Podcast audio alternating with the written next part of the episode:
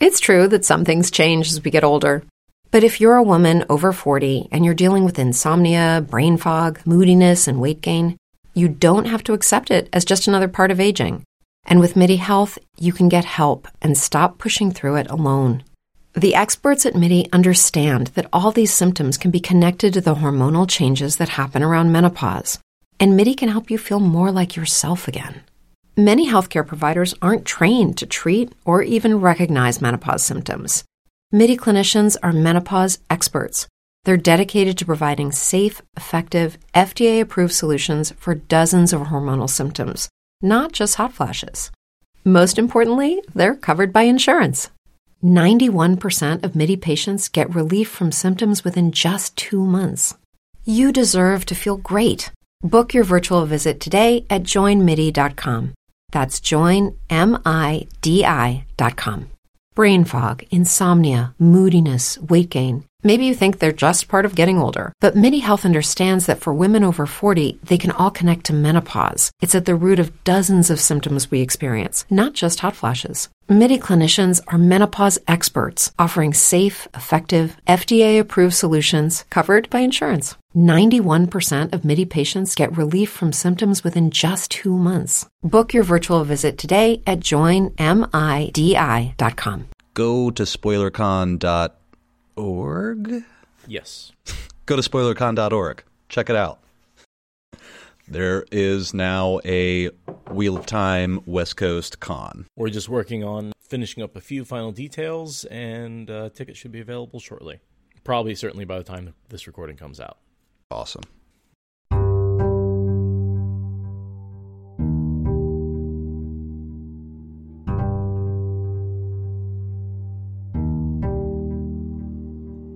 This is the Wheel of Time Spoilers podcast. Your hosts are Seth Jacobson and Patrick Heiler. Hi, I'm Seth. And I'm Patrick. Chapter 34 of The Shadow Rising He Who Comes with the Dawn, and our symbol is the Dragon Banner. The dawn shadows shortened and paled as Rand and Mat jogged across the barren, still dark valley floor, leaving fog shrouded Rhuidean behind. The dry air hinted at heat to come, but the slight breeze actually felt cool to Rand, with no coat. That would not last. Full blistering daylight would be on them soon. They hurried as best they could, in the hope of beating it, but he did not think they would. Their best was not very fast. Mat trotted in a pained shamble. A dark smear fanned across his, half his face, and his coat hung open, revealing his unlaced shirt, stuck to his chest by more drying blood. Sometimes he gingerly touched the thick wheel around his throat, nearly black now, growling under his breath, and he stumbled often, catching himself with the odd, black hafted spear and clutching at his head. He did not complain, though, which was a bad sign. Mat was a great complainer at small discomforts. If he was silent now, it meant he was in real pain. The old, half healed wound in Rand's side felt as though something were boring into it, and the gashes on his face and head burned. Yet, lumbering along, half hunched over his aching side, he hardly thought of his own hurts. He was all too conscious of the sun rising behind him, and the Aiel waiting on the bare mountainside ahead. There was water and shade up there, and help for Mat.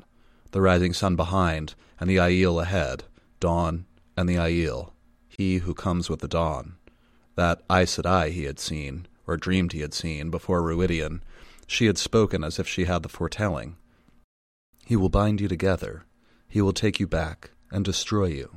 Words delivered like prophecy. Destroy them. Prophecy said he would break the world uh, again. The idea horrified him.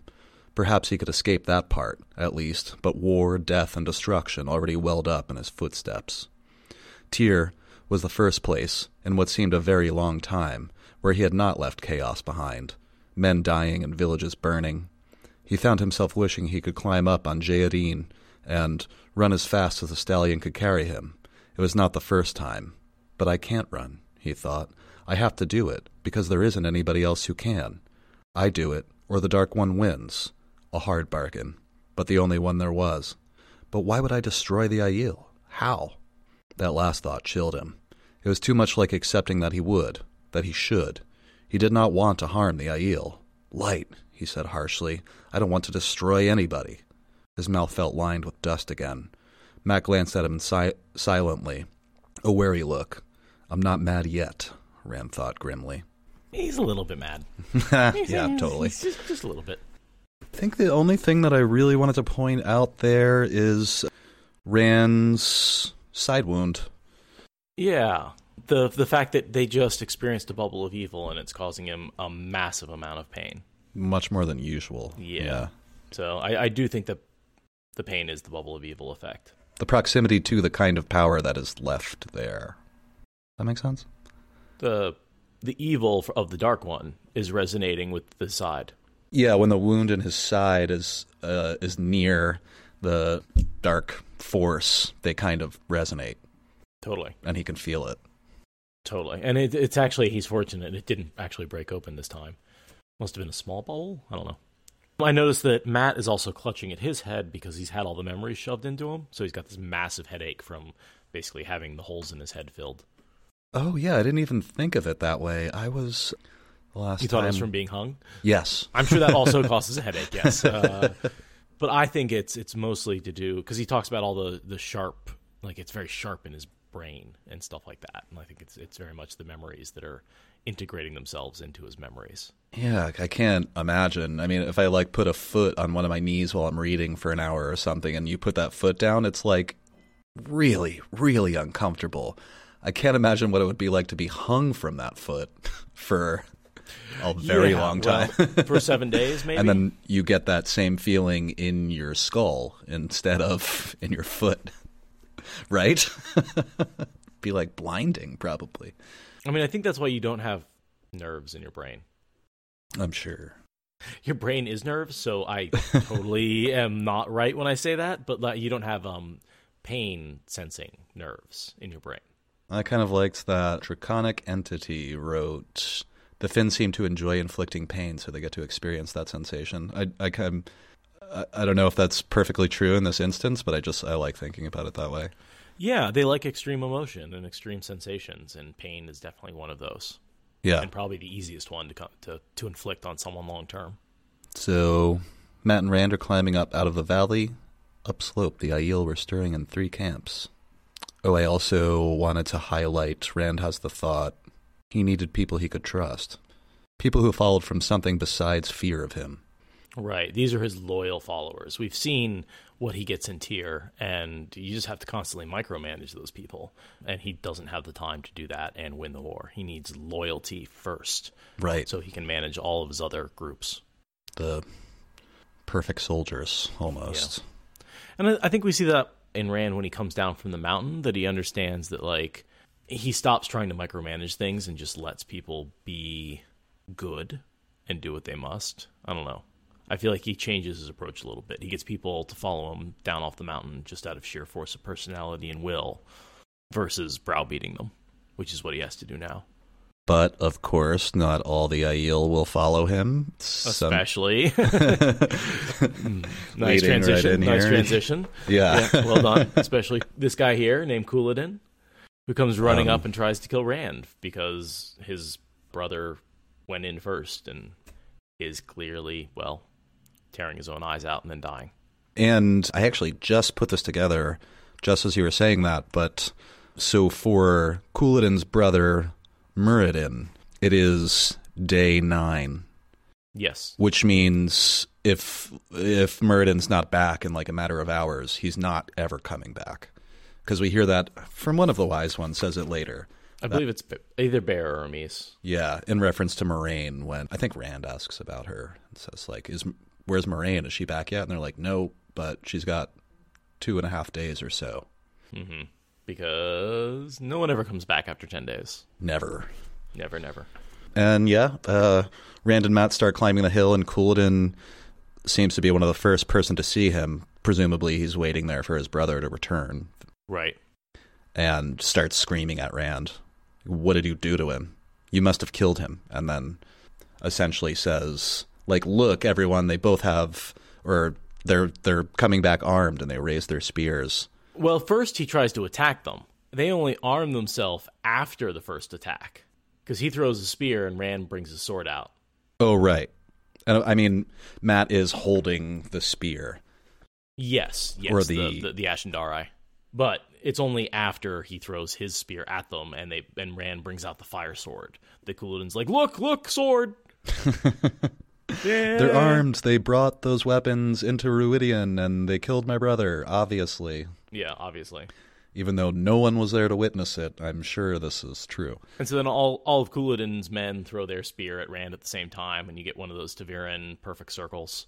I think we see it with fish at one point, where some guy stumbles and all the fish come out of the basket. And Oh, yeah, in in the mud. circle. Yeah, totally. Yeah, we, that was in in Tear just uh, I don't know, a quarter of a book ago. Right, right, right. This is sort of the same thing with the spears here. Proof, Couladin howled. They entered Rhuidean armed. It is forbidden. Look at the blood on them. They have murdered Muradin. Even as he spoke, he hurled another spear, and this time it was one of a dozen. Rand flung himself aside, just conscious of Mat leaping the other way. Yet even before they hit the ground, the spears came together where Rand had been standing, bouncing off each other. Rolling to his feet, he found the spears all stuck in the stony ground, in a perfect circle surrounding the spot he had jumped from. For a moment, even Couladin seemed stunned to stillness. And then, That was crazy. yeah. My first thought was, what would have happened if Rand had just stayed still? Would they just have landed in a circle around him? And I was like, no, because No. some would probably have had to pass through him. Land. Exactly, Yeah. exactly. Because they would have they would have all collided right where he was, so they would have just like stabbed into him at the same spot, and then he would have died with twelve spears in his chest. And then Bair freaks out. The peace of Rhuidean, which we know is a remnant of the Way of the Leaf, because that's passed down from the Way of the Leaf to the Jenn. The Jenn, the home of the Jenn, is Rhuidean. Don't kill someone in front of a Jenn because it's bad. So that's why you are not allowed to fight. And more or less, she's like, Couladin, you've done this shit before, and I dare you to pick up a weapon now. I will make it so that even your own sept will hunt you like an animal. I will excommunicate you from our society. Don't Forever. think about it forever. I mean, they're they're definitely breaking a lot of rules here, but that one, the peace of Rhuidean, seems like it's it's a big one. It's sort of again because it's tied to a, a lot of their values are tied to a corruption or an interpretation of the way of the leaf. Everything from not using a sword to the peace of Rhuidean to blacksmiths are sacred. Right. Or, or some remnant. Some yeah, remnant or, or piece of the way of the leaf that's passed down through the ages. And the next thing I have is when Bair says, she looks at Mat's spear and says, Did he find that in Rhuidean?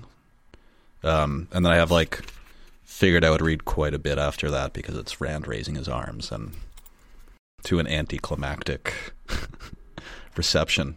Yeah, I, I highlighted that with the note. Patrick will read this. Obviously. it's too good. It's too good. It's too important. Um, So this is uh, Bair here. She grimaced at Mat's strange sword bladed spear, muttering, Did he find that in Rhuidean, boy? I was given it, old woman, Mat growled back hoarsely. I paid for it, and I mean to keep it. She sniffed. You both look as if you had rolled in knife grass. What? No, you can tell me later. Eyeing Rand's power wrought sword, she shivered. Rid yourself of that, and show them the signs before that fool Couladin tries to whip them up again. With his with this temper on him, he would take his whole clan into outlawry without blinking. Quickly, for a moment he gaped at her. Signs? Then he remembered what Rhuarc had shown him once, the mark of a man who had survived Rhuidean. Letting the sword vanish, he unlaced his shirt cuff and pushed back the sleeve to his elbow. Around his forearm wound a shape like that on the dragon banner, a sinuous golden mane form, scaled in scarlet and gold. He expected it, of course, but it was still a shock. The thing looked like a part of his skin, as though that non existent creature itself had settled into him. His arm felt no different, yet the scales sparkled in the sunlight like polished metal. It seemed, if he touched that golden mane atop his wrists, he would surely feel each hair. He thrust his arm into the air as soon as it was bare, high, so Couladin and his people could see. Mutters rose among the Shaido, and Couladin snarled wordlessly. The numbers around the granite outcrop were swelling as more Shaido came running from their tents. Rhuarc stood with Heirn, and his Jindo, a little upslope.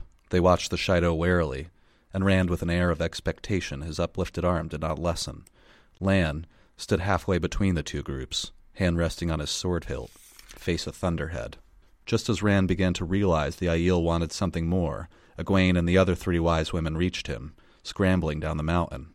The Aiel women looked out of countenance at having to hurry, and every bit as angry as Bair had been. Amys directed her glares at Couladin, while sun-haired Melaine stared blamingly at Lan. Say, say, Sienna? I forget. Keep wanting to just say Shauna. Sienna. Sienna.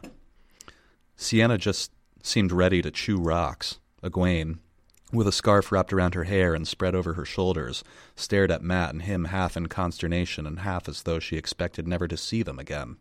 Fool man, Bair muttered. All of the signs. Tossing the water bag to Mat, she seized Rand's right arm and stripped back his sleeve, exposing a mirror twin of, of the creature on his left forearm. Her breath caught, then came out in a long sigh. She seemed balanced on a razor edge, between relief and apprehension. There was no mistaking it. She had hoped for the second marking, yet it made her afraid. Amys and the other two wise women echoed her sign, almost exactly. It was odd to see Aiel fearful. Rand almost laughed. Not that he was amused. Twice and twice shall he be marked. That was what the prophecies of the dragon said. A heron branded into each palm, and now these. One of the peculiar creatures, dragons, the prophecy called them, was supposed to be for remembrance lost. Rhuidean had certainly supplied that, the lost history of the Aiel's origins, and the other was for the price he must pay. How soon must I pay it? he wondered, and how many have to pay it with me? Others always had to, even when he tried to pay alone. Apprehensive or not, Bair did not pause before shoving that arm above his head, too, proclaiming loudly, Behold what was never seen before! Car'a'carn has been chosen, a chief of chiefs, born of a maiden. He has come with the dawn from Rhuidean, according to prophecy, to unite the Aiel. The fulfillment of prophecy has begun. First of all, when she says, "Show me the signs," she knows she's looking for two dragons right away. Yeah. He doesn't see that, but Rand doesn't seem to even know that the dragons are there. He's been wearing long sleeves the whole time. yeah, he can't feel them at all. They haven't changed the feel of his arms. Not And a real tattoo. not a real. Yeah, it's which is interesting Or maybe realer. you can't feel your tattoos once they've healed, right? Not No. after they've healed, Yeah. no. Right, right, right. So, and then the other the contradiction that we have is that when Min bonded Rand with the Warder bond, she says that he can feel the tattoos on his arms and they hurt. Huh. And so I, I, I was just thinking about that, and I it seems to be an actual plot hole that he says his arms don't feel any different, but she can feel the drag. She can feel the pain that they cause him. So, and it it doesn't seem like he's like, oh, they don't hurt, but I can feel them, and we can dismiss that. He just can't feel them at all. He doesn't even realize they're there in this scene. His arms Yeah. no different. He is also, I mean, he's mad now and he's madder then when that happens. And because isn't there also, like, Randis has all kinds of wounds and things at that point? Yeah, well, the, the ones she lists are the the heron marks in each of his hand, which he mm-hmm. can feel.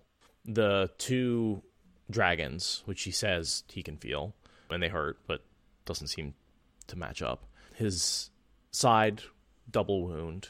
His eyes get burned, and he loses his hand from Semirhage. Oh, right. And not to mention, I'm sure you know the stress he's under probably causes some muscle pain and tension. Needs a massage every once in a while. Yeah, I remember from that scene just very vaguely one of the women wonders how he's even standing or some something along those lines, you know. When they feel the pain that he's in, it's unbelievable to them. Anyway, I just thought that was a bit of a a, a plot hole that that we get that they say they hurt once later but don't hurt now, and I don't really see any reason why they'd start hurting. Nah. And he never really talks about it. He's never like because he does. He talks about like the pain he ignores in his side, the pain, a bunch of other kinds of pain that he ignores. He never ever complains about the pain of the dragons. And of course, after that scene I just read, I'll read this one more line. The reactions of the other Aiel were nothing like what Rand envisioned. They just kind of all look down at the at the marks on his arms, and then they turn around and walk away. There's no like cheering. There's no like welcoming. It's just like, oh shit, and everybody leaves. They've realized that's the end of their people and their way of life, and you know it is the breaking of the Aiel. It's the end of the world. Like it's hard to be excited about the end of the world. Right. Soon, a lot of them will be dead, and they know that. Yeah, if they are able to survive at all. Because if Rand dies before the last battle, none of the Aiel will make it. So they have to do everything they can to keep him alive. Which is, when you think about it, you know, all the maidens and, and Aiel who sacrificed to keep him alive, in a way, is somewhat of a selfish thing. You can see it as self interested, because if Rand, it, the prophecies say if Rand dies, not a single Aiel will survive. Will survive. Yeah. So, and the wise ones are there to uh, make sure they, they continue forward. Um, do do we want to talk about the price? The the I think we talked about the prophecy before. The twice and twice shall he be marked. Oh, yeah, we must have gone over it before, but Right, once for remembrance lost, and he realizes that's for the memories in the columns. yeah, and all the Aiel clan chiefs get that for the remembrance that they regain. But he gets the second one for the price he must pay. And I think I've speculated about this before, but I think that's on the hand that gets burned off. And so the hand is the price. That and that's the hand is marked by a dragon. Ferengi says his golden ticket. Kind of. That's dark. when you put it that way. Um, that's that's interesting. I never really thought about it. Dissembling a little what you just said. The the price he must pay is losing his arm. I mean also dying. But- yeah, I I mean, But I I think the representation of the dragon in that prophecy is is to the the loss of a hand. And the loss of a hand is one of those things that part of the legends of of I want to say Odin, right? Maybe so. I, I feel like losing a hand is one of those things that is pulled directly out of mythology. So Jordan knew he was going to do it to Rand very early on, even if he didn't know exactly how it was going to happen. Happen there's a lot of that. because we've had things like the axe and the iron. There's the Odin loses an eye Odin loses an eye. Uh, doesn't and the Fisher and then King. stabs Sorry, that's right. The Fisher King is the one who is blinded and gets the wound in his side. Does he also lose a hand? I don't remember my mythology. I don't um I don't know the Fisher King story very well. I actually know it mostly from the uh, the Robin Williams movie. Oh, I should see that sometime. You've mentioned it before, but I don't think I've ever watched it. Peak Robin Williams and during his dramatic acting time. Hmm.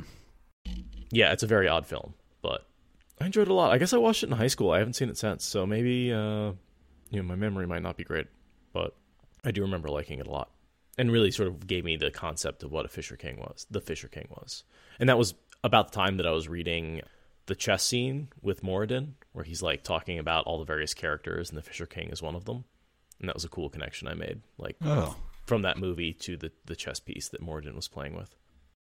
And Rand finds out it, it's been seven days, that Moiraine only has a little bit more time to return before she can't, before that becomes impossible. And the wise ones forbid him of speaking of what happened to Rhuidean. He's like, it is forbidden. He's like, yeah, I'm going to change that. uh, I'm going to talk about it. Turns out. I'm out, the boss now. yeah. Oh, and here's one. Mat pressed the heel of his palm against his forehead. My brain is spinning. Uh, which is again, I think the memories in his head are just like, whoa, like he's getting all these memories integrating into his into his mind. He's sort of coming off the effects of that. Yeah.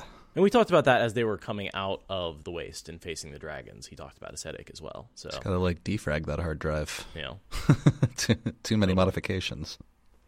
Yeah, and uh, that's a good point. That it could be di- dehydration, but it, you know, he seems to be in particularly worse shape than than Mat than Rand. I mean, Yeah, yeah. I mean, dehydration can do a lot of weird stuff too. And they're at this point where I think their like lips are cracked and they're in pretty bad shape. they are, but they also got a pretty decent dose of water both on the way in and on the way out, which none of, neither of the women did. That's true. They definitely didn't spend seven days in their time in there. I don't think so. As far as they know, they spent like 24 hours. They they, they went in during the day and they came out with at the dawn, and they thought it was like one night when they came back out again. Right. Instead, it was an entire week. Yeah. Uh, Ferengi's pointing out, and this is probably important to note, that Rand is doesn't really notice when he's hungry or thirsty anymore. The void does that to you. When you're in the void a lot, you don't notice your physical needs as much. And so it's very easy to disentangle yourself from what you're feeling. Rauko ask, is asking if the mist wall is what slowed time. Who knows? I mean, uh, I think neither Mat nor Rand were actually in regular reality for most of that time. Yeah. And who knows what that would do? Neither of the women there in the, the columns. The, sorry, they're in the rings. They're in the rings, not the columns. Right, right. But um, And so, you know, they they very well could be in there for for seven days as well, and not not sense the time passing in the same way. After all, they lived thousands of lives, right. and that that took Rand and company months to do when going through the portal stones. Um, we we don't know the exact function of the mist wall. It, it may have something to do with why you can't go to Rhuidean and Tel'aran'rhiod. Of course, it could be something totally different or something we never see. Yeah, I mean, it's pretty clear that Rhuidean is is warded in a lot of ways. You've got Yes. the Wisp, Wisp Wall; it's it's separate in Riyadh. Does time move differently when you enter enter it? Possibly. That would be one way to preserve the the buildings. Except it would seem that time, yeah, time would slow way down inside the mists if you did like one day to seven. So maybe instead of two thousand years, it's been two hundred and fifty years in Rhuidean. Yeah, maybe. Uh, It also seems to defend the city against the elements. Sure. Not that there are a lot of elements in the waste. Right. Just yeah. dust storms, maybe. And they they do say there's no dust on anything, despite being in the middle of the waste when they go in. Mat's like, I told you it was Aviendha naked. Yeah, when Rand learns that Aviendha and Moiraine neither have returned from Rhuidean yet. Um, of course, he didn't even know that they left. Rand didn't. No, because Brandon and Mat went in before the women left. Mat did see Aviendha, but he just kind of thought it was her. Yeah, at a distance. Yeah. Um, and so they, he asks for healing, and the wise ones say, "Yeah, we we can't do that. We're not healers. We have very basic channeling skills." Or yeah, we we don't know how to do that. And this is I think the first time that we hear that there there are wise ones. So, like the wise ones know that there are a few amongst them who can heal, but she's she says they're not here and none of us can. Right. So we'll we'll do what we can, but it's not with the power. It'll be with herbs and Nynaeve style medicine. Yeah. And and this is the first time you hear that like women have different talents. Like not everybody learns everything. I think that Jordan is starting to really nail down his magic system here a little bit. Egwene expl- uh, attempts to explain it to Rand. So we see Lan still pissed because nobody told him where Moiraine was hmm until it was too late. Not only did they not tell him where she was, but they literally held him down with the power for all night while he was fighting to go to her. I assumed it must have been with the power, but I thought it was a. Pr- it gave me a funny image of Melaine and Amys just sitting on Lan until sunset. You think that would stop him? Not in a heartbeat. They have to. They have to have had used to use the power yeah, on it. yeah, of There's no way. course. No way. A couple of old women were were holding him back. Her small smile was a touch amused, a touch wry. Well, the next thing I have really is Rand discussing with Rhuarc, the wise ones. Lan is there. I think he's just listening. What he has to do next. Mm-hmm. basically Rand says, Rhuarc, can you send runners to all the clan chiefs to tell them? And he's like, I could. but that it would take a month, essentially, for them all to.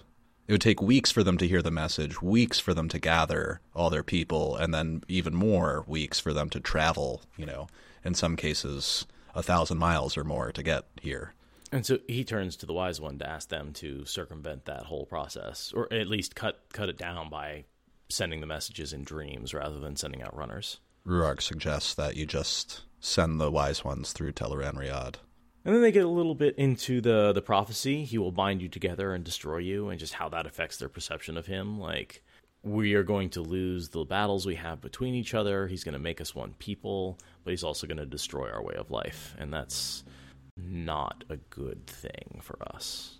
Rand, Rand puts the pieces together uh, about the Aiel War, and he kind of figures out here why that happened. Now that he knows, he saw the wa- he saw the water sharing, you know, in in quotes. Um, although he doesn't really understand until Rhuarc explains. I just kind of wanted to point out that Rhuarc says, "Send the wise ones to the the clan chiefs' dreams, and it can be done in a night." And who is talking here? One of the wise ones says, That's not true. We can't do that in a night. It'll take three. Right. Actually, I don't know. I mean, I guess that's there must be a lot of clan chiefs that they're trying to summon, And I guess not every every clan's got to have a wise one. Are they going into the clan chief streams or are they going to the other wise ones? I believe I don't have the line in front of me at the moment, but I believe it was both. Both. One of the wise ones explains that like we'll go into all of the chief's dreams and and tell them what to do, and we'll also go into the like corresponding wise ones dreams, so that when the chiefs wake up, their wise ones will be like, "You remember that dream you had? Wasn't a dream." And that's assuming they know they can find the dreams of all these people. It's very possible that, you know, as we know, it's very hard to find a dream that you haven't found before. So if they haven't contacted all these people, they may have to do a lot of searching for the right dream to, to get a hold of. Right, and it's not just the 13 chiefs of the clans. It's the or 12, I guess. Chiefs of the clans, it's all all the the, the chiefs, so they're the sept chiefs as well. Here's, Right.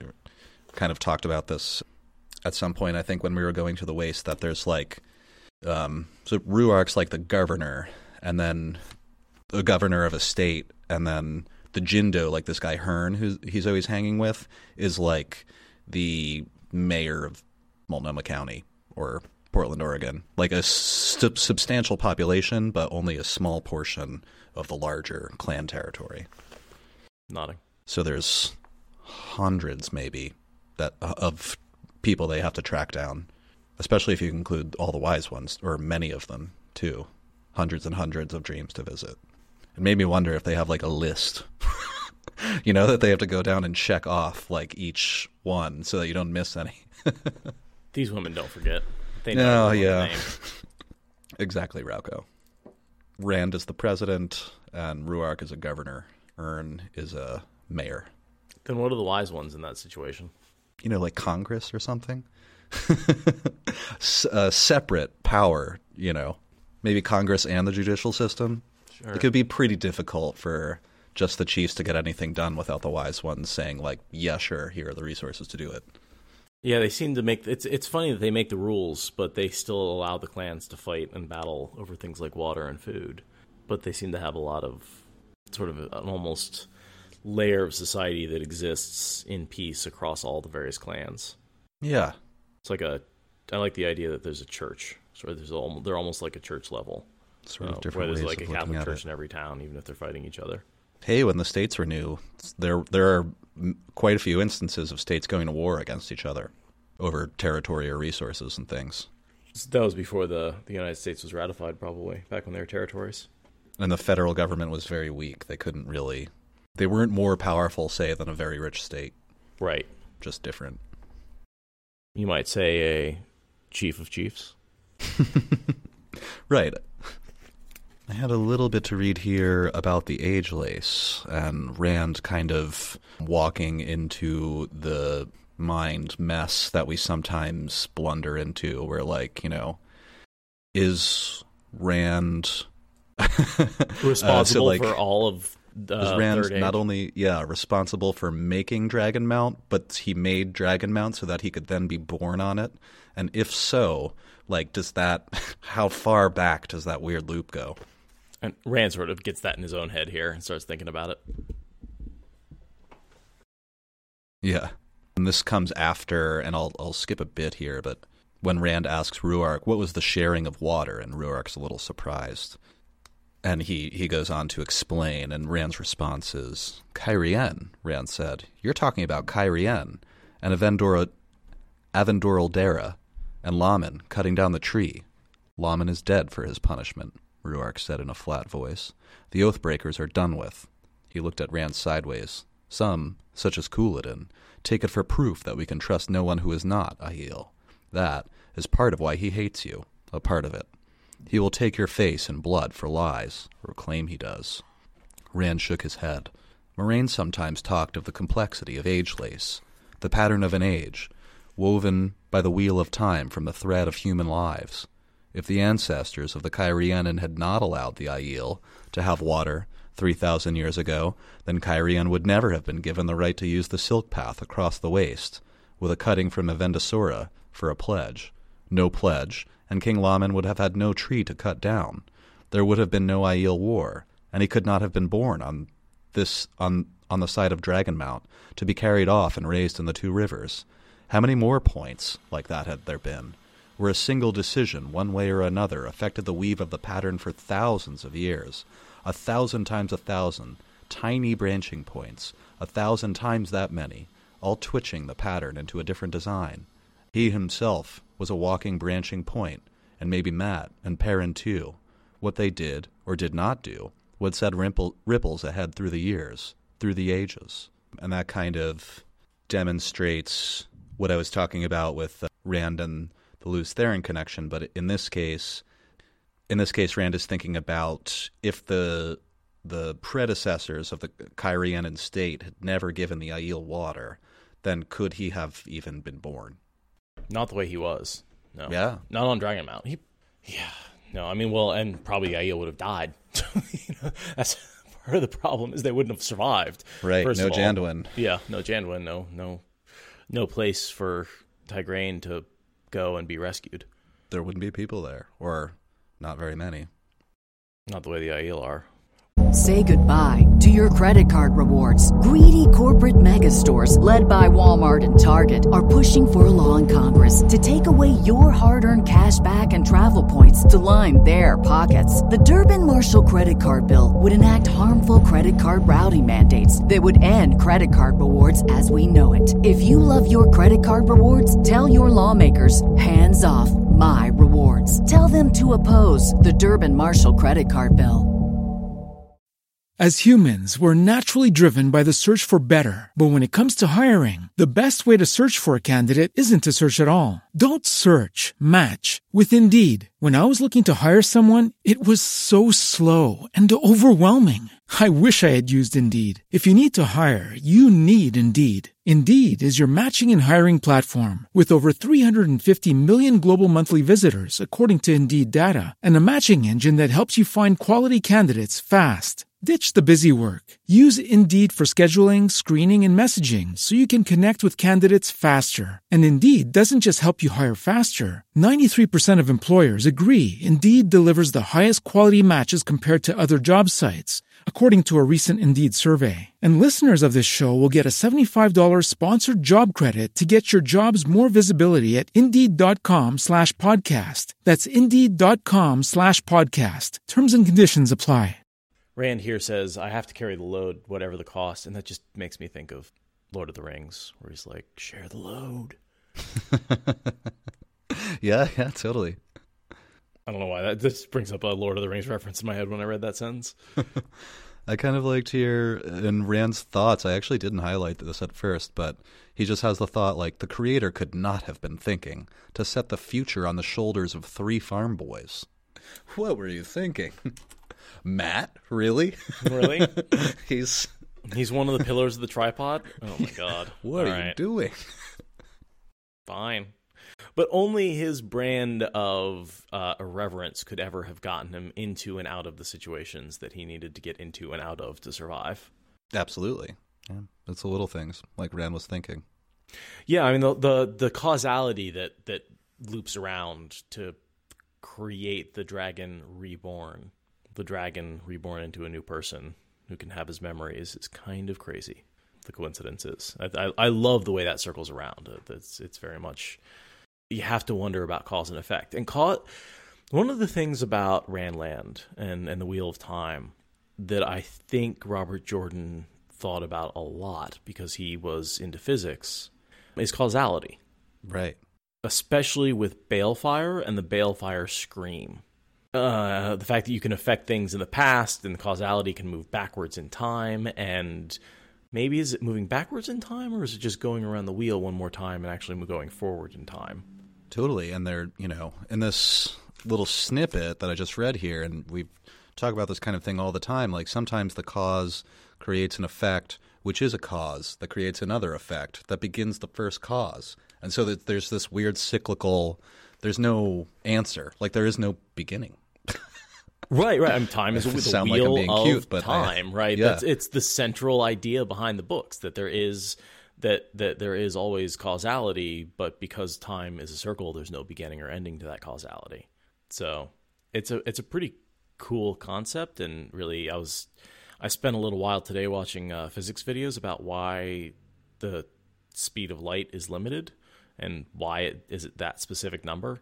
And now my head hurts. And I'm, I'm thinking a lot about causality and the yeah. speed of causality and how that how that makes time work forward rather than backwards and stuff like that. If you ever want to make your head hurt, go go look at uh, like causality videos and the speed of causality. The only thing I had like pretty much for the next page is Amys giving Mat tea and being like, "Here, this is medicine. It'll help your head and, and your pain." And Mat says, "He says, thank you, wise one. I won't ask you if you added anything to give it that memorable taste." And the Baron Sienna, I'm never gonna get it right. Sienna, Jesus, yeah, Think of it like a the never gonna get it right. not an S or John Gotcha. Sienna. John Sienna. anyway, Bair and Seana laughed softly, and they're not sure why. Like, because they did make it taste bad because he's a little jerk, or because they didn't make it taste, taste bad but he thinks it did. And right? He could thinks very much be true. Yeah. yeah, we know Nynaeve likes to do that, so maybe that's just from being around Nynaeve a little too much because she always makes her medicines taste bad. If you think if she thinks you are taking the medicine because you've behaved badly. this is after that is when Rand is asking Rhuarc, "How do I get ahead of Couladin? How do I start assembling the clan chiefs?" I, I like when he says in the stories, blah blah blah blah blah blah. When someone fills a prophecy, there is none of this like turning around and muttering, and he's like, "It's just behold, I've succeeded." Rand's like, so what's the protocol for this? And he's like, nope, there's it's never happened before and will never again. There is no protocol. I don't know. No one knows. Totally. And I, I, I really like it because it is a little bit of breaking the fourth wall of Jordan being like, this is not a typical story. Yeah. You know, it's really, even though this is a story, right? Obviously, this this didn't actually happen. oh, it hurts me to say that, but no, this is this is a fictional fictional novel, sadly. But you know, it, it's Jordan saying this isn't a story. You know, Right. This is just this is this isn't going to have a happy ending necessarily. I I liked that Margot just pointed out how the characters in the story are talking about how this isn't like the stories all the time. Yeah, Like this isn't what we heard about. This isn't how it goes. yeah. Now it's supposed to go. You're right. It creates a, almost like a enough self awareness in the characters that it starts making the this story feel more real because when the characters are in it are talking about yeah, there we go, another weird cyclical thing. Totally. And also Robert Jordan being like, I don't write like the way most authors do. Yeah, I'm better than they are. like this isn't like the stories. And then Brigida comes back and she's like, no, yeah, that's that's what happened though. I was there in the stories. Stories are mostly just trying to find a place to eat and sleep and hoping nobody kills you. Yeah, Thank you, Baron. They make him strip down so they can heal him and well, heal him to to put rub ointment in the cuts, antiseptic, antibiotic, whatever it is. It stings like a mother. I figure yeah, some kind of antibiotic or like a astringent plant or something. Read about in pre uh, pre penicillin, people had like uh, certain plant products that you could rub in a wound and it would make it inhospitable for bacteria to grow there, but not not as effective as penicillin, obviously. Sure, sure. We go a little bit into the side wound. We talk about that a little more. Well, I think we've gone into that in detail, which is to say it probably hurts because of the bubble of evil. Yeah. They give Mat something for his head, which is probably just, I mean, silverleaf, Timson root. Who knows? I don't uh, don't have real world equivalents for those, but I'm thinking willow bark, basically. Right. It was, uh, Advil. yeah.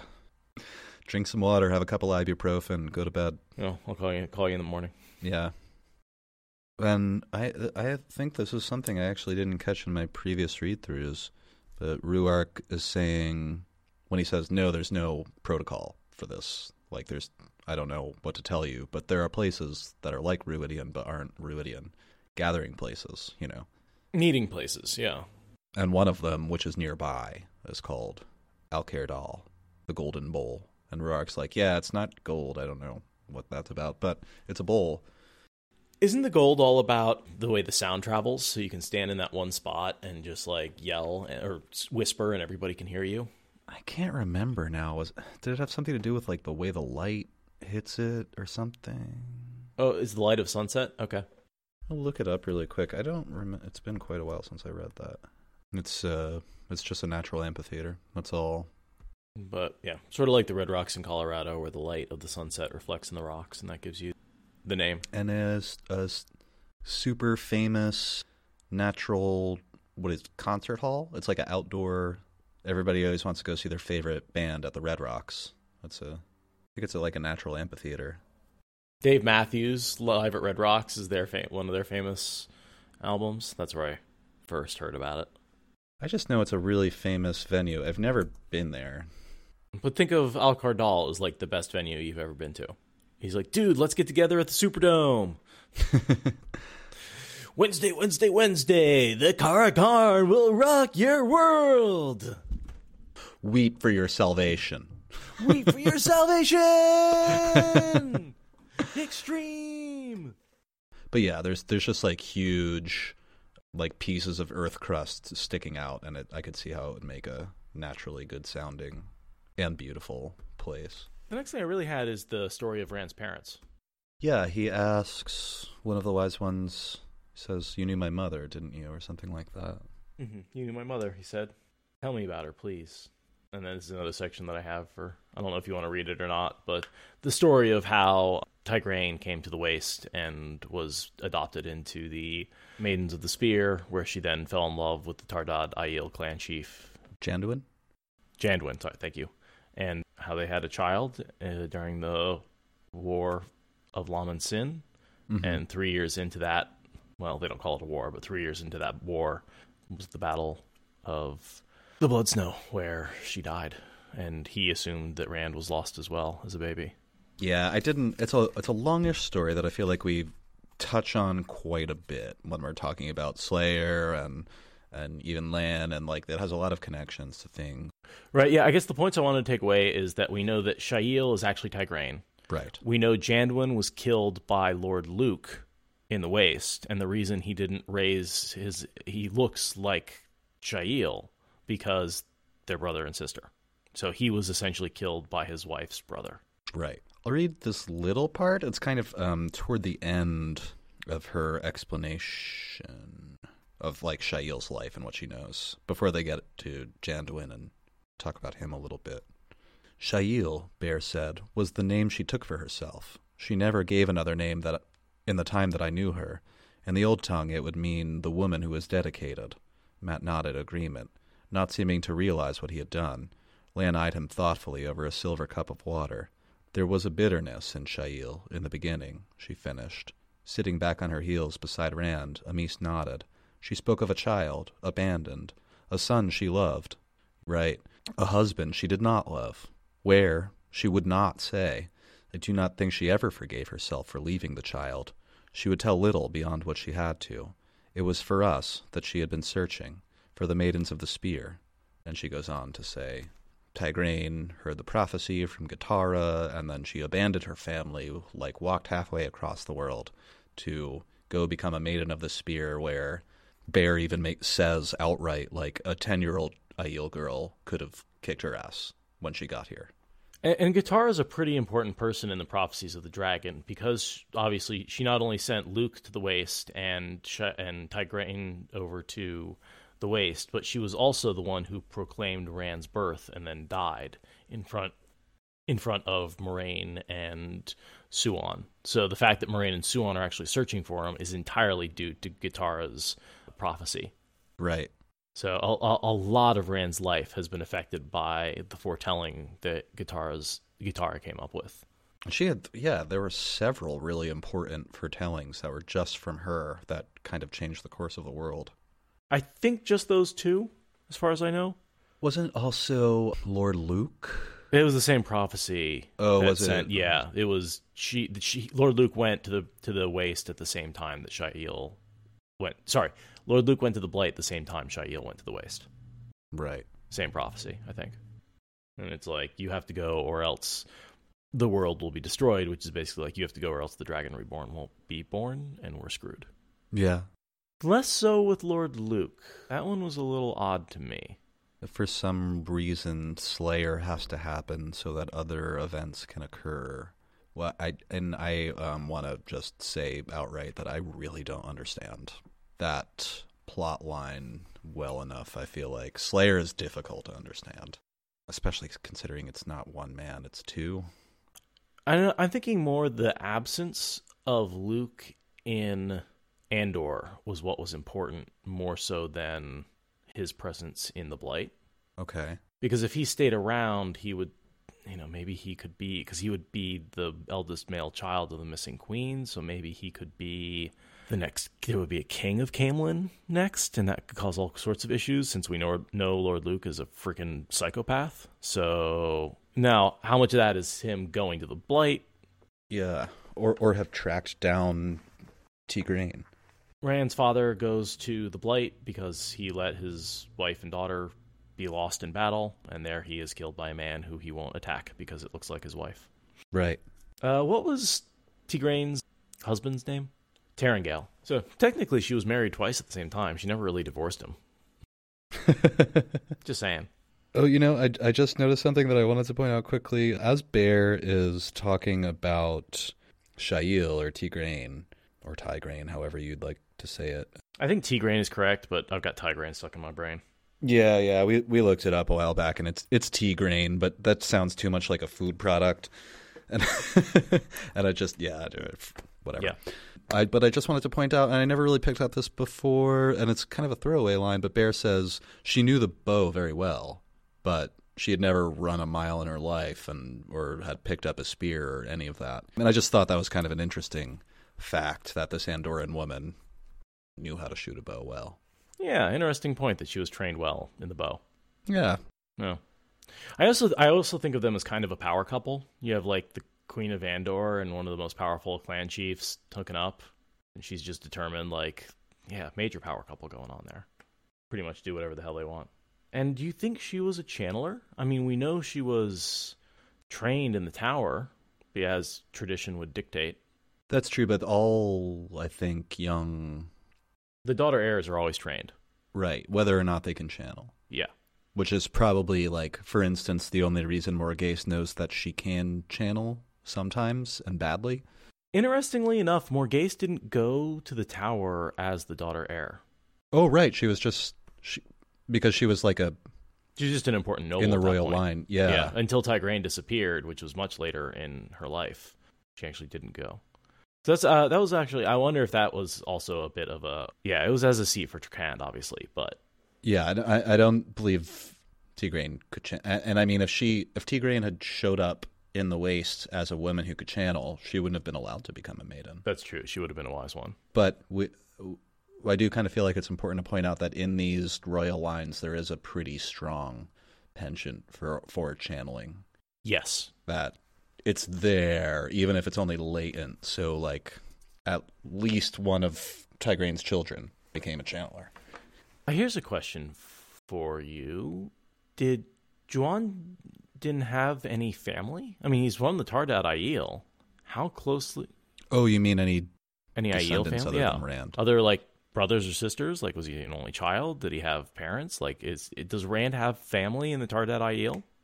Rand, I have some Aiel cousins running around. Probably. I would think. Is Aviendha actually his cousin? Oh gosh. I'm just saying, like, uh, you could you could make a claim that they might actually be related. He's all concerned about being related to Elayne, but we never hear about anything about his relations among the Aiel and who he's related to among the Aiel, because Janduin didn't come out of nowhere, and he was part of the Taardad. I, I just had, the thought occurred to me that he was like all concerned about the fact that he had a half brother that was left behind, but he doesn't even consider the family uh, uh, of the Aiel that he may be related to. Yeah. No, and I admit that it's highly unlikely that he's actually cousins with Aviendha, but we just don't even think about it. it's funny to speculate. yeah. It's the first time I've ever made had that thought that like Rand probably has family among the Aiel, relatively close family. I'm just looking around online a little bit. It's nothing like that is ever mentioned, but No, y- yeah, surely there are some there there are some Aiel who are loosely related to Rand. I don't see how Janduin, unless he was like the only son of, but even then, you know, hmm there must be some distant relations scattered around. And we know that Janduin actually led the Aiel on the attack against Laman. So he probably was the one who, you know, we speculated that Tam killed Laman. but, As much as we would like it. and then we're like, but actually, it's probably much more likely that Janduin was the one who killed him as the leader of the people who sought his blood. But either way, one of Rand's fathers killed him. We'll just Right. leave it at that. Janduin and Shaiel went together. And the reason Janduin went to the Blight to hunt, trying to remember the Aiel terminology for the Dark One, but Janduin went to the Blight to hunt the Dark One is because Sightblinder, thank you, Mackenzie, is because he let his wife go across the Dragon Wall as a warrior when technically it was illegal, but he he had a position of authority and he overlooked it and he was, you know, one of those guys that can't say no to his wife and she insists, so and then she dies and the the kid is lost and he can't live with himself mm-hmm. because he could have just made her stay. I like to point out that her name, Shaiel, is just she and Aiel Right. merged yeah. together. so it's just it's the word she Aiel, you know. I, I spent a moment thinking about that because we find out that Shaiel means the woman who is dedicated or dedicated woman, and we know Aiel means dedicated, Right. which means that woman means sh or sh means woman. I Yeah. bet- Or it's a prefix that, that adds the feminine to it. okay, I like that. Sh is a prefix, Yeah. female dedicated. Uh, I like the idea that Rhuarc might actually be Rand's uncle because we do know that in, uh, clan chiefs are generally, you know, fam like stick within the families, right? When one family member dies, you know, when Couladin's brother dies, Couladin goes in or attempts to go in. It seems like they let family members try first. Yeah, And so if it makes a lot of sense that when Janduin died, that Rhuarc was either the next clan chief or maybe the one after that, but he could very well be one of his families, which would maybe make him Rand's actual uncle or cousin. or something. Now I'm mm-hmm. curious. I'm looking at his page. But again, this is total speculation because I don't think there's anything about his family, the Aiel, in the books. But I'm I'm sort of headcanoning that Rhuarc is actually Rand's uncle. Rhuarc was born in 974, so he's about. Wait, can that be right? Mm-hmm. Oh no no, uh, I'm I'm I'm reading that wrong. I'm sorry. I'm reading this line. His daughters are said to be as old as Berelain, who was born in 974. Okay. So Berelain is 25, and Rhuarc has kids her around her age, so he's probably like 40 or something, ish. I don't see a date for his. I don't see his actual birth date here. if 74 let's say he was hmm, 20ish when his kids were born so that would put him at 54 which, and we're now in 99 so you're talking 40 44 years 45 years old around like Lan and Moiraine's age. per, yeah exactly and that means 20 years ago he would have been the perfect age. He would have been like 25 which is like just the right age to start off as a clan chief of the Taardad after Janduin disappears into the blight do we have any idea how when he became a clan chief? How long he's been a clan chief? No, but I, I liked. I don't see anything about that here, but I liked what you had to say there because um, we also find out from I believe Bair is still telling the story, um, and or it's one of the wise ones that says Janduin was so heartbroken that he said he told like the proper people he was like, listen, I don't want to be a clan chief anymore. Like I'm going to go hunt Sightblinder, and there was like, and they were like, there's no precedence for that. I I don't think you can do that. And then he just left. you can't just resign as clan chief Yeah, you can't resign. And he's like, yeah, well, good luck having that argument alone. talk to my dust yeah. And we also just got the kind of world building drop that Rhuarc says to Heirn when he arrives at Rhuidean. And Heirn is standing there. He's like, What did you think I was dead? Because Heirn is one of the Sept chiefs. So, like, you have to go from, from mayor to governor. You can't just, I don't think you can just skip. You know what I mean? So maybe Rhuarc was a, a Sept chief when Janduin disappeared. And then that's when you go to Rhuidean. Someone has to fill that gap, fill that position from, I, I think, among the, the Sept chiefs. So he would have been a young leader. you know that's that's the question like I, i'm guessing anyone could ask the wise ones to go I guess so, yeah. They have to approve you. they have to approve. So, you know, The, the they probably are pretty strict about who they would let in. That is very women's circly, isn't it? It's very Like, yeah, circle. you can run stuff if we let you. With our approval. yeah, You can pretend to run things. yeah, and they want to make they want to make Gaul a clan chief. He's like, mm, not so sure about that. that seems like not a great deal. Yeah, I think I'll just fight in the last battle, then we'll talk. They definitely encourage or discourage uh, people to try to become clan chiefs. Ferengi says Gaul has Gaul. I always think that, and I am 100% sure, or 100% believe, I should say, that RJ did that, does that stuff on purpose. Oh, the names? Yeah, Yeah. the names. I mean, pff. Gaul has Gaul. and he doesn't like Bane. His Bane. First part of it starts with um, Rand refused a midday meal. But then there's like a little bit of a break and then the readout. Yeah, Between he's- the- I think he's been what I marked. suffering a little bit of depression. Rand? Yeah, that's why he's not. I, I can't think of any other reason why he wouldn't why he wouldn't want to eat. Maybe just like anxiety and, you know, he's overwhelmed. And I know when I'm, if I'm like nervous or afraid or even just miserable, the last thing I want to do is eat.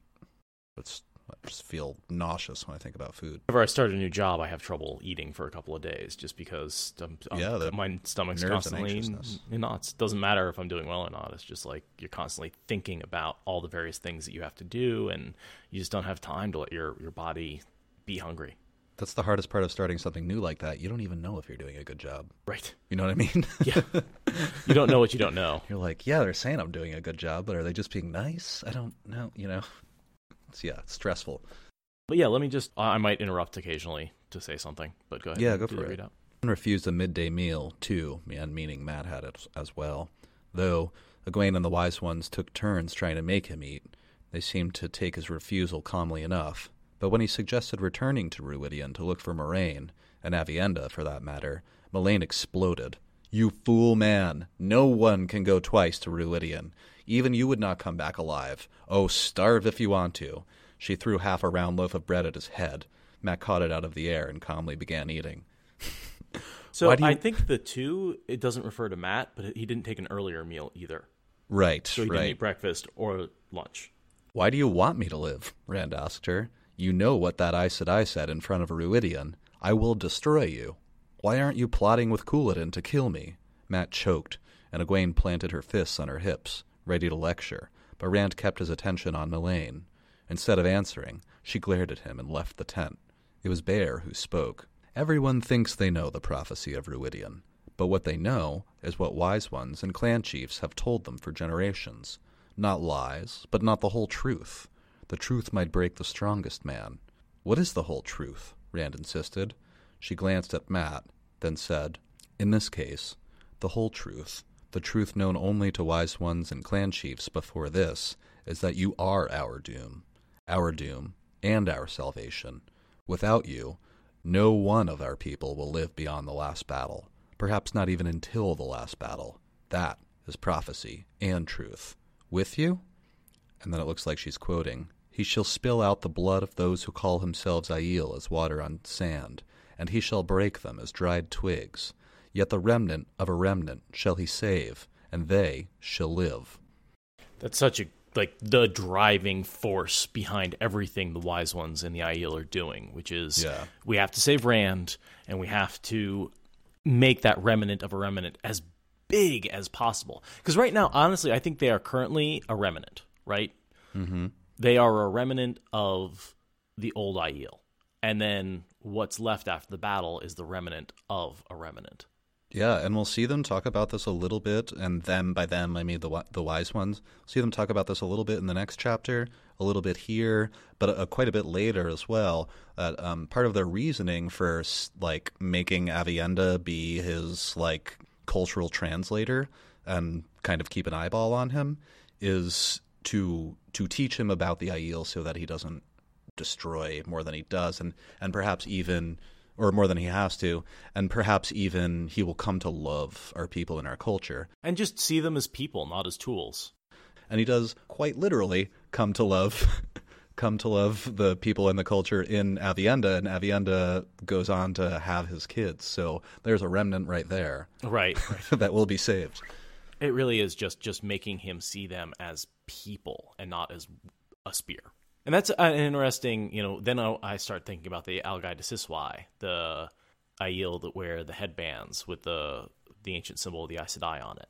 Basically, the the dragon banner, not the dragon banner, but the dragon's banner. And so they they have basically said, "I am nothing but a spear." Right? You can break me.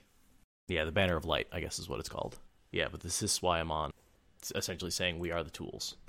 But the wise ones are like, we don't want him to see us that way. Because when the tool breaks, you just get another one. You don't mourn it, you know. Like we don't, we we need him to be to care about us if we're going to survive. In the mid afternoon, he finally spotted a figure climbing the mountain, scrambling up wearily. Aviendha. Mat had been right. She was bare as she was born, and showing some effects of the sun too. Aiel or not, it was only her hands and face that were sun darkened. The rest of her looked decidedly red. He was glad to see her. She disliked him, but only because she thought he had mistreated Elayne. The simplest motives. Not for prophecy or doom, not for the dragons on his arms, or because he was the dragon reborn. For a simple human reason. He almost looked forward to those cool, challenging stares. When she saw him, she froze, and there was nothing cool in her blue green eyes. Her gaze made the sun seem cold. He should have been burned to ash on the spot. Uh, Rand? Mat said quietly. I don't think I would turn my back on her if I were you. A tired sigh escaped him. Of course, as she had been into those glass columns, she knew. Bair, Melaine, the others, they had all had years to grow used to it. For Aviendha, it was a fresh wound with no scab. And I want to no. point out that he is extremely wrong there. She didn't go into the glass columns. She has no idea what the prophecy of Rhuidean is. This and honestly, this read through was the first time I ever caught that. I was like, oh yeah, she went into the columns, of course. No, she went into the rings. She hasn't seen anything about what happened in the past. What she saw was her own potential futures, which most likely include getting together with Rand almost inevitably, and she is not happy about that. Which is why when the wise ones sick her on him in the next chapter, she's she's so resistant. Uh, probably, and I'm assuming what you're saying. I'm kind of distilling it, but probably because she see she's seen herself like become friends with Elayne, who's into this guy, and then she's well, and her honor demands that she protect him. Yeah. Starts hanging out with him, and then she steals her friend's boyfriend, essentially. Right, right. and and, and that violates all sorts of Ji'e'toh because right. she's promised Elayne to take care of him, and then she goes into the columns and realizes, oh, I'm going to fall in love with this guy and sleep with him. Not take care of him that well. Yeah. and she's like, oh, shit, he is totally putting me in this situation where I have these two types of toe. And I think one time she says, killing myself will solve one, but not the other. And killing Elayne will solve the other, but not one.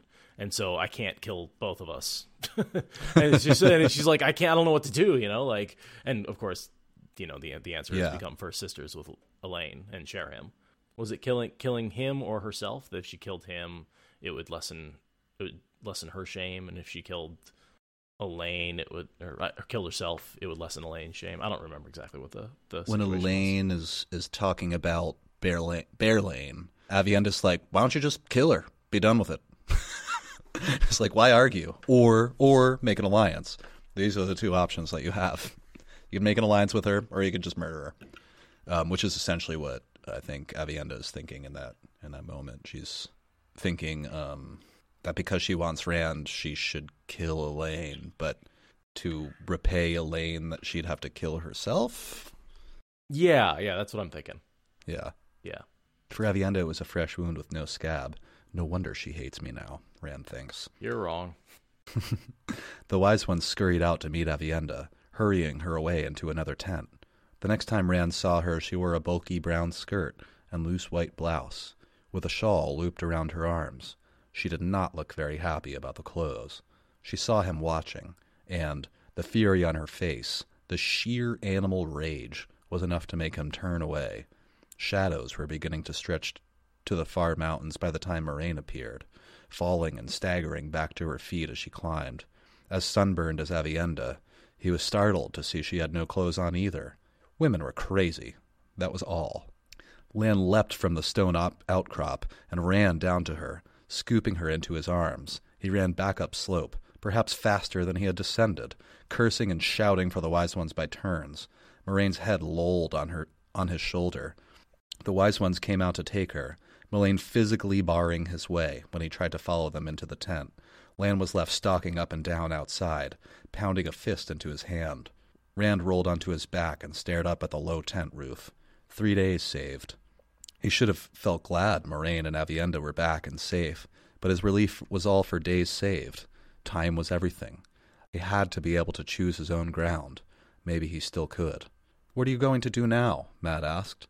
Something you should like. I'm going to break the rules. I meant, are you going to get something to eat? Because I'm hungry. In spite of himself, Rand laughed. Something to eat? He did not care if he ever ate again.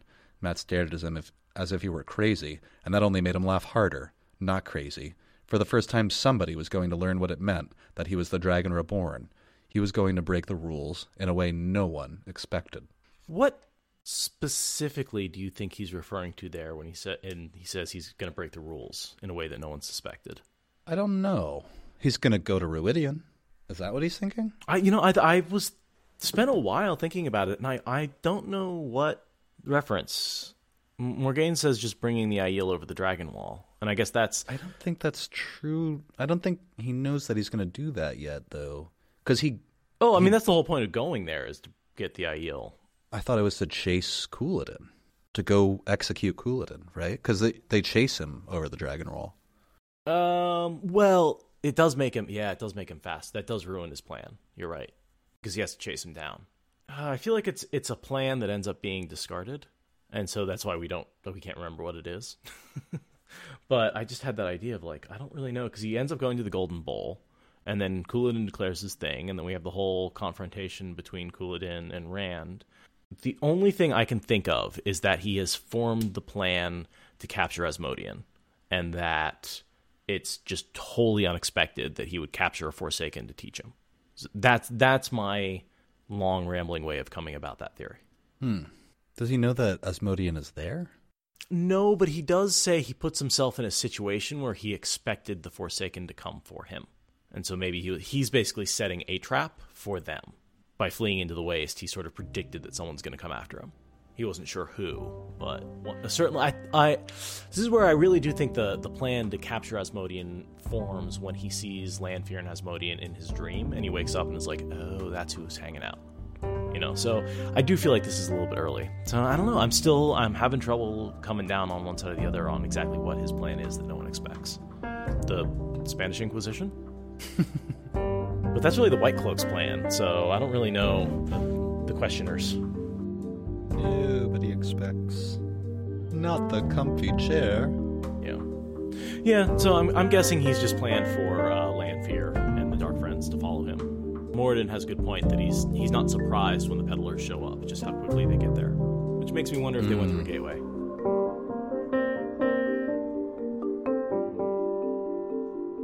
As humans, we're naturally driven by the search for better. But when it comes to hiring, the best way to search for a candidate isn't to search at all. Don't search, match with Indeed. When I was looking to hire someone, it was so slow and overwhelming. I wish I had used Indeed. If you need to hire, you need Indeed. Indeed is your matching and hiring platform with over 350 million global monthly visitors, according to Indeed data, and a matching engine that helps you find quality candidates fast. Ditch the busy work. Use Indeed for scheduling, screening, and messaging so you can connect with candidates faster. And Indeed doesn't just help you hire faster. 93% of employers agree Indeed delivers the highest quality matches compared to other job sites, according to a recent Indeed survey. And listeners of this show will get a $75 sponsored job credit to get your jobs more visibility at Indeed.com slash podcast. That's Indeed.com slash podcast. Terms and conditions apply.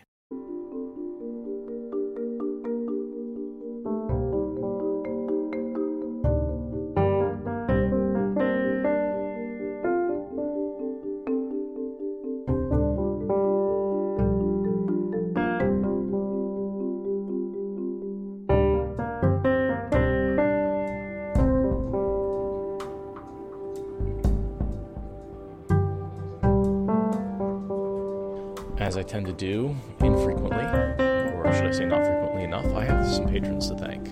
Um, I know we've been experimenting with ads, but the, the reality is the patron support is really what is keeping us going and keeping us afloat. And I, I really, really, really want to thank everybody out there who has continued to provide both financial and all sorts of other kinds of support, into including like materials and, and just help in all our other projects. So I'm going to start back on December 1st. I think uh, that gives me everybody, but if I missed you, please let me know. On December 1st, which is my birthday, $3 was pledged by Drake Miller. Kelsey Maxwell upped her pledge. Thanks, Kelsey. $5 by Alan Dawson. Sarah K.L. Wilson pledged. Carrie Warren pledged. Chandler Jensen Cody pledged. You guys are awesome. Jace Marin, Matthew Brennan, Charlie Carlson. Ooh, here's one. Caterari. You think that one's made up? Well, thank you, Caterari. Stephanie Fuqua. Thank you, Steph. Daryl Tedstone. Thank you, Daryl. Justin Hauser. We appreciate you, Justin and Daryl. Anlis Amaro. You that A N A L I S. Analysis? Analysts. Analysis. Michael Brodzik. Thank you, Michael. Jamie Greenway. Colin Fegan. Thank you, Colin. Thank you, everybody. Skylar Ray. Just Dan. And that gets us through December. And then we'll come up to January. All of you guys are awesome. So, in January, we have another large group of people Brian Malik, James Skinner. Thank you, Talir. Thank you, folks. Harrison T. Lucas Sweat. Adeleopold. Uh, that's an A D L E O P O L D. Adeleopold? It's all caps. Chenny Billing. A- Anthony Chenny. Thank you, Anthony. That was generous. Sukriti Sharma. Sukriti? Sukriti? Sure. We struggle with this every time. we love all you, regardless of our terrible pronunciations. Names are hard. I've said it before. I'll say it again. Shane Colton Hudson. DT, thank you very much, buddy. Appreciate you as always. Grand Olds. Thank you, Grant. Thank you, Grant. Grant Olds. Got it. Uh, Colin Wright. 80 Falcon. Thanks, Ad Falcon. Ad Falcon. Aaron? Erin Dibadal. Erin Dibadal. Aaron? Iron? Aaron. Iron. E I R I N. Abigail DeWelt. Howard Davis. Inchotas. In Inchoates? Inchoates. Guessing. Paul, thank you very much, Paul. Dan, thanks for upping it. Uh, just Dan again. we pledged and then upped. And Cody Kilbrew uh, pledged uh, just yesterday. So Thank you, Kilbrew. Thank you, guys. Long list as always. Your generosity every time I do this astounds me. You really are just a wonder, the most wonderful fan base I think anyone could ever have. So thank you very much. Yeah, I don't even know really what to say anymore. It's always kind of overwhelming to just acknowledge the amount of people that are supporting us. And now we feel like we have a group of people that we are responsible to create content for, which keeps us going. Sure does. Keeps me getting out of bed in the morning. Well, in the afternoon anyway. At some point. At some point. Listen, I'm working till fucking 3:30 in the morning. It's not like I uh my schedule's shifted a little bit these days. I've been working on. I've been staying up late every night to try and get ready for it. So I've been like trying to stay up till 2, 3 in the morning. Cuz like that first night I was like it was like 1 o'clock and I was starting to just fall asleep on my feet because I was getting tired at the end of the night. I had to push through that, get my second wind. Yeah. Coming up on episode 200, guys. I don't know if we want to do anything special for that episode other than to be like, yay, 200. But, you know, 200 is a pretty big milestone for podcasts. 100 is definitely a bigger milestone, but, like, there's not a lot of podcasts out there that hit 200 episodes. Yeah. I'm creeping up on 300 total patrons as well, which is another impressive number. Yeah, yeah. I, I, we may have actually surpassed it. I, I, I'm not actually sure, but between Mistborn and Watt, Mm, there is some overlap there, so it's hard to. Some people donate to both. Yeah, yeah. Um, which is the other reason why we're considering consolidating that, and so we only have one patron because there are people who give to both, and then like there's more fees and stuff, and they're not giving as much, giving us as much money as if they just put both in there. So, but yeah, we're at 274 patrons there uh, in Watt, and then probably i actually haven't looked at miss Mistborn in a bit.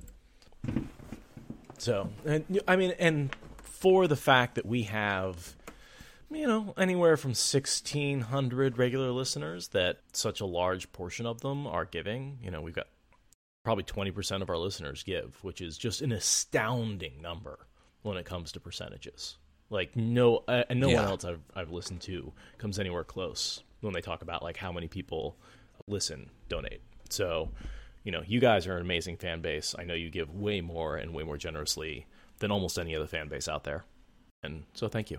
That's absolutely true. And yes, thank you all again. If you've been a long time donor, we may not have even mentioned your name in a long time, but you know who you are. No, so it's some people have given for such a long time that, that it just it's added up to a very significant amount of money. So thank yeah. you so much. It's it's wonderful for us. That's sweet of you to say, Ferengi. But who's saying we've gotten back way more than we pay for it? But you know, also our lives are changed and enriched over the last year and a half, things have changed dramatically for both of us. Okay, yeah, Timber is being a good boy. I left him outside for two hours today because it was beautiful out, and he was he's pissed as fuck because I wasn't. He didn't get to sleep on the bed for those two hours. he's so mad at me. He's like torn the bed to pieces. He keeps getting up and just like pulling everything into a pile and laying down in the middle of it. And yes, I, I, I fully understand the irony of saying it is been it was a beautiful day in the mid 50s, sunny and warm here in Portland, while people in the Midwest are experiencing negative 40 degrees right now. Yeah. It's crazy. Saw a short video, I think it was earlier today or last night, I can't remember, of, of the train workers in Chicago setting the tracks on fire so that the trains can run. Mm-hmm. That's and for those of you that use Celsius, that's about 10 degrees Fahrenheit today for us. Or 10, 10 degrees Celsius today is yeah. about 50 Fahrenheit. Kelsey says it will be negative 35 where she is in Canada. Is that C or F? I assume Fahrenheit. So what's negative 35 Celsius? I don't even know what that means. Just really, really cold I think. 35 degrees below freezing. It's not quite as cold as negative 30, 35 degrees Fahrenheit. Or am I getting that backwards? Yeah, no, no, no, no. Yeah. Ogier's it's, estimating negative 65 degrees Fahrenheit. What they merge at negative 40? That's right. Oh, okay. I was like, I know there's a negative number where they get really close. That's absurd to me. I don't cannot comprehend. I'd just like to make a point that like Celsius is not an inherently SI unit temperature. It's just as arbitrary as Fahrenheit. Just just saying. I love SI units, but Celsius is not necessarily one of them. And in some ways I like the Fahrenheit because you know, you know, 0 is cold, 100 is hot, whereas in Celsius 0 is cold, 100 is, you know, boiling. Anyway, uh Anna, it, you'd think that unless the water has impurities or you're not at sea level or the ambient pressure is different because of a storm. I hadn't even considered that, but yeah. Yeah, like water freezing and boiling is actually not a great scientific standard. Laughing at the responses. Oh yeah, no, I, I'm I'm just saying like certainly Fahrenheit is also affected by similar. I'm not saying there is a superior temperature scale, but temperature is relative, which means that it it doesn't have a very there's no absolute scale you can really put it on. There's no you know yes Kelvin is wonderful that it starts at there is a a zero degrees, but when I say absolute scale I mean like how big is a degree, right? Like there's no way to say a degree is blah. Whereas all the other SI units actually are, are, are kind of inherently related to each other in terms of like people get attached. I mean, I'm pretty hopeless if I'm not using the imperial system. It's the only one I know. I've learned some versions of SI because I've got like I did, you know, the engineering background, so I had to learn. And I do think SI units make a lot more sense. Um, but the basic length, weight measurements I tend to do in Imperial because I grew up with it. Thank you for listening to the Wheel of Time Spoilers podcast. Rate us in the Apple Podcast app or support us on Patreon. Is that good enough? Judy was boring. Hello. Then Judy discovered ChumbaCasino.com. It's my little escape. Now Judy's the life of the party. Oh, baby, Mama's bringing home the bacon. Whoa, take it easy, Judy. The Chumba life is for everybody. So go to ChumbaCasino.com and play over 100 casino style games. Join today and play for free for your chance to redeem some serious prizes. ChumbaCasino.com. No purchase necessary. Void where prohibited by law. 18 plus terms and conditions apply. See website for details.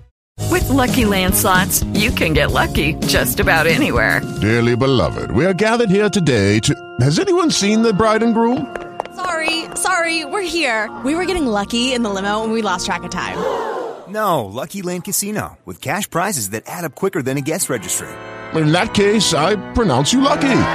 Play for free at LuckyLandSlots.com. Daily bonuses are waiting. No purchase necessary. Void where prohibited by law. 18 plus. Terms and conditions apply. See website for details.